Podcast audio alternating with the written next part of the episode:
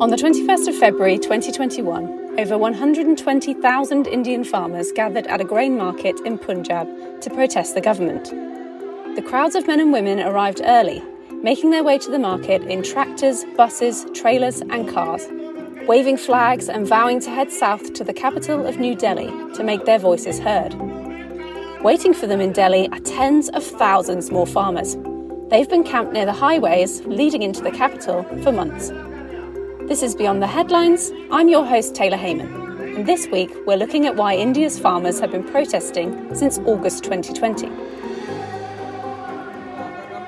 The first protest started in Punjab and Haryana against proposed new agricultural laws. So, what exactly is the new legislation that sparked such a fervent response?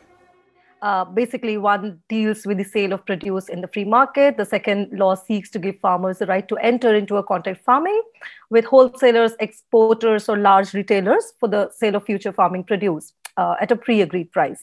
And the last one uh, seeks with deregulating uh, government control on food commodities um, and for storage and sale. That was Tanya Dutta, a freelance journalist who's written extensively about the protests for the National since they began. The new laws deregulate the current system, allowing farmers to sell directly to traders such as supermarkets or private corporations. The government claims the laws, passed by Parliament in September, are designed to help lift the country out of a crippling agricultural crisis. They say the laws open up new opportunities for the farmers to increase their income. But the farmers disagree, saying those with smaller acreages of land are at risk of losing their livelihoods and the laws leave them vulnerable to being squeezed by big business. When the laws passed in September, there had already been local protests, but to little avail. Uh, the protests kicked off soon in Punjab after the legislations were passed in September. Uh, but since no- uh, November 26, these farmers, mainly from Punjab and Haryana, are protesting on Delhi borders. Uh, they have set up these 10 cities. They have come on the highways where they're they have set up community kitchens they're serving food uh, they're staying eat sleep in tractors um, under the open sky. Tanya has visited the farmers at their various camps interviewed protest leaders and travelled to the countryside to see how the farms are run without them there. To understand the scale of the situation it is essential to understand how important farming is to india. Over half the country's workforce is employed directly or indirectly by agriculture. But the sector only brings in 15% of India's GDP. Dwindling profits over recent decades are driving farmers to desperate measures. From the start, the farmers meant business. Many packed enough supplies to last six months, trundling up to Delhi on tractors. They came mainly from northern Punjab, often called the breadbasket of India due to growing 60% of the nation's wheat, and also from Haryana. Most of India's 119 million farmers grow one or more of the 23 crops listed by the government as having a minimum support price, or MSP. This means crops are brought by farmers to wholesale markets and can only be sold for more than a minimum price set by the state they live in. The intention is to stop smaller landowners being exploited by large companies and protect farmers from fluctuations in the market. But even with the guarantee of the MSP, half of Indian farmers are still in debt. Farmers have expressed their apprehension, um, arguing that the laws will actually privatize the agriculture sector and drive out small farmers and will leave them at the mercy of big corporations uh, who can manipulate the prices by hoarding crops. And uh, they also see government's action, you know, in um, shrouded in suspicion, uh, which is largely based on the belief that these laws are to benefit corporates.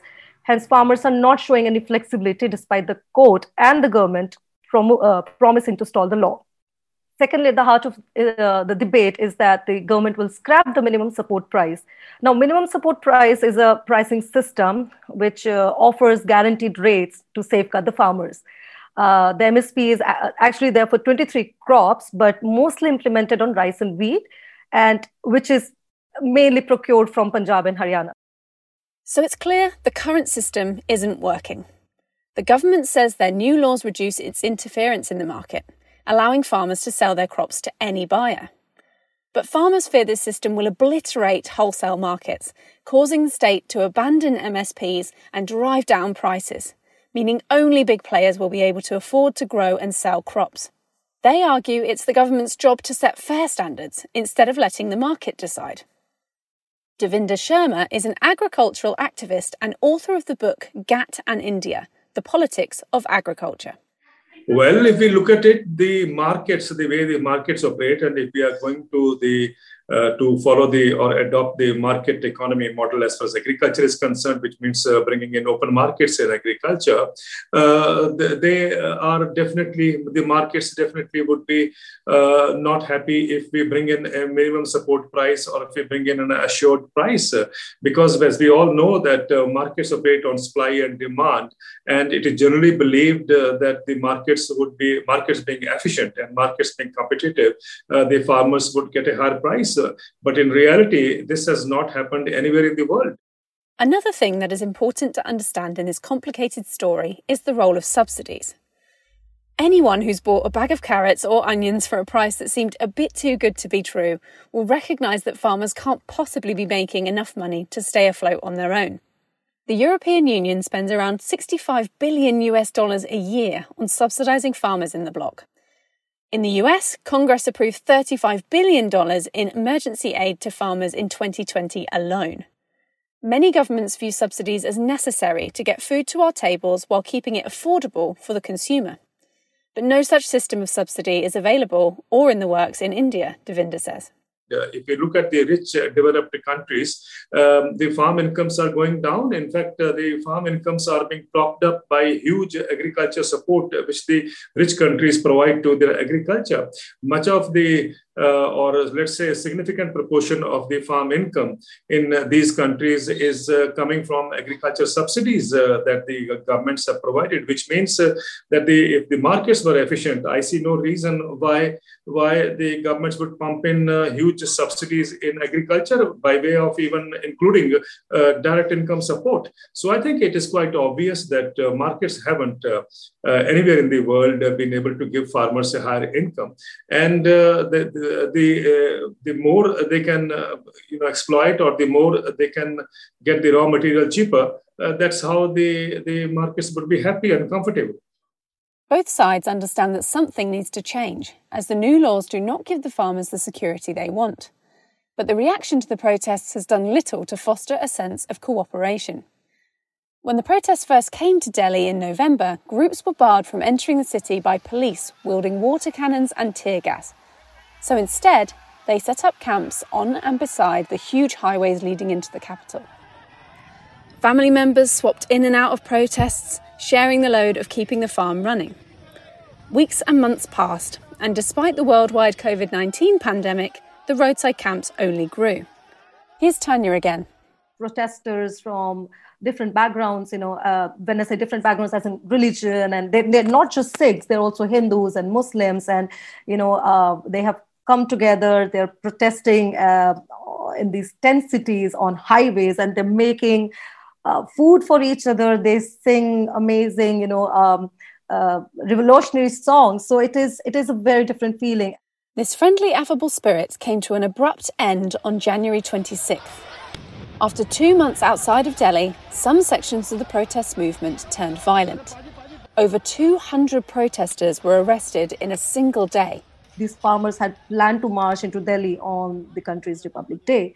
Uh, the government had agreed to allow a symbolic tractor march parade around the capital's borders, uh, which is like dozens of miles away from uh, where the, the Republic Day celebration venue is. Um, but then what happened is tens of thousands of farmers they breached into the Indian capital on their tractors and uh, horseback. Some were carrying arm, uh, you know, so, uh, swords and spears, and they defied prohibitions um, and eventually clashed with police in a show of strength. But it was, it was a very different feel because they were just tractors and tractors um, on roads and you know they were singing and chanting and they were demanding uh, you know these these farm laws to be repealed but then things turned ori for for these uh, i mean a section uh, uh, not not the the whole the all the farmers but a section of these protesters actually uh, went inside the red fort and they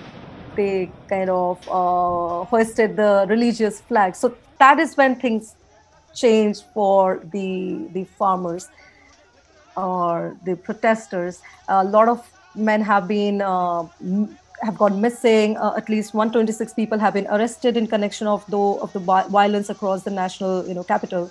So things have definitely changed uh, on ground. People people have I mean they are continuing the protest, but uh, earlier it was more about singing and singing songs and you know uh, getting together and uh, talking about revolutions and religion. But now they have subdued a little.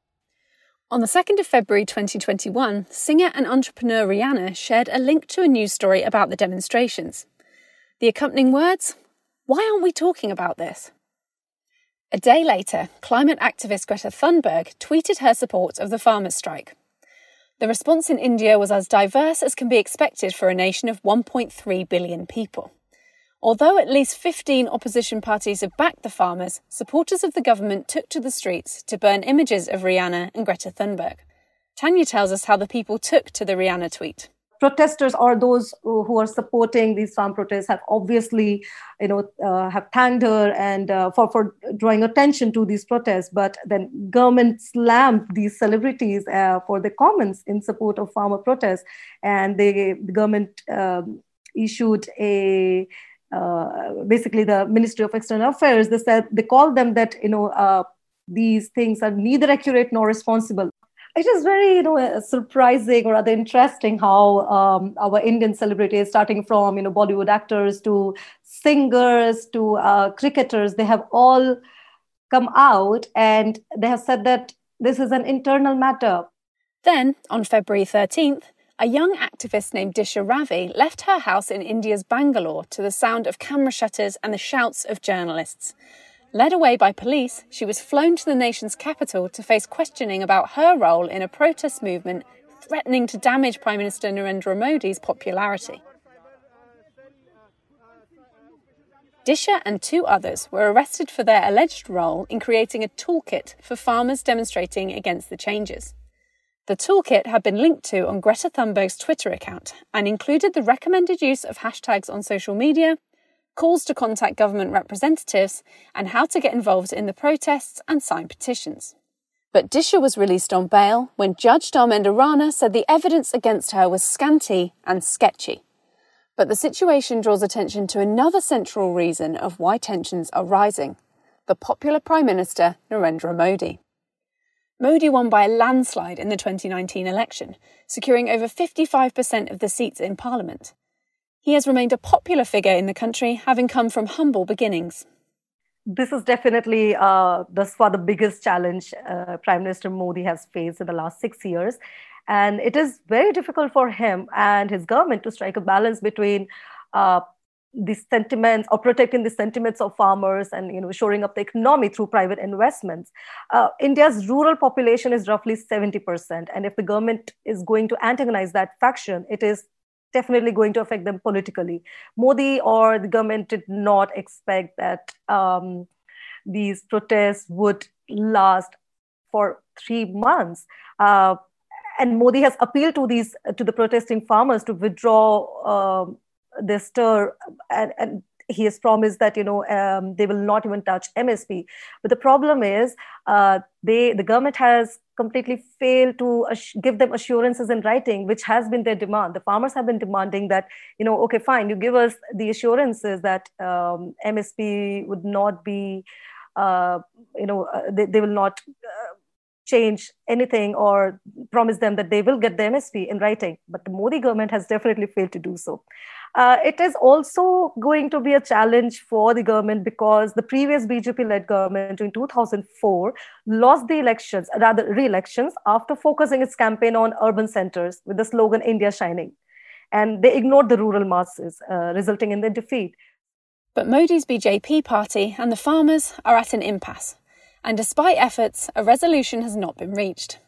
There have been 11 rounds of talks, but the farmers and the government are sticking to their positions. India's Supreme Court stepped in on January 12th, imposing a temporary pause on the legislation and appointing a committee to address grievances. Uh, in the last round of talks, government had offered to suspend the laws for 12 to 18 months, but farmers have rejected that. Um, PM Modi has again invited the farmer leaders uh, for fresh round of talks, but uh, there has been uh, no headway. The only solution that I feel, or you know, the, the, the most people feel left is that once of the site has to relent to end the impasse. Government has maintained that these protests are misplaced and those who are protesting are misled by rival political parties. Or so uh, there, is definitely, uh, despite like 11 rounds, the uh, protests are ongoing, and it's like one of the sides has to take a call, right, to, to relent to end the impasse, right? But could all of this have been avoided if the BJP had consulted with farmers first instead of pushing through the legislation?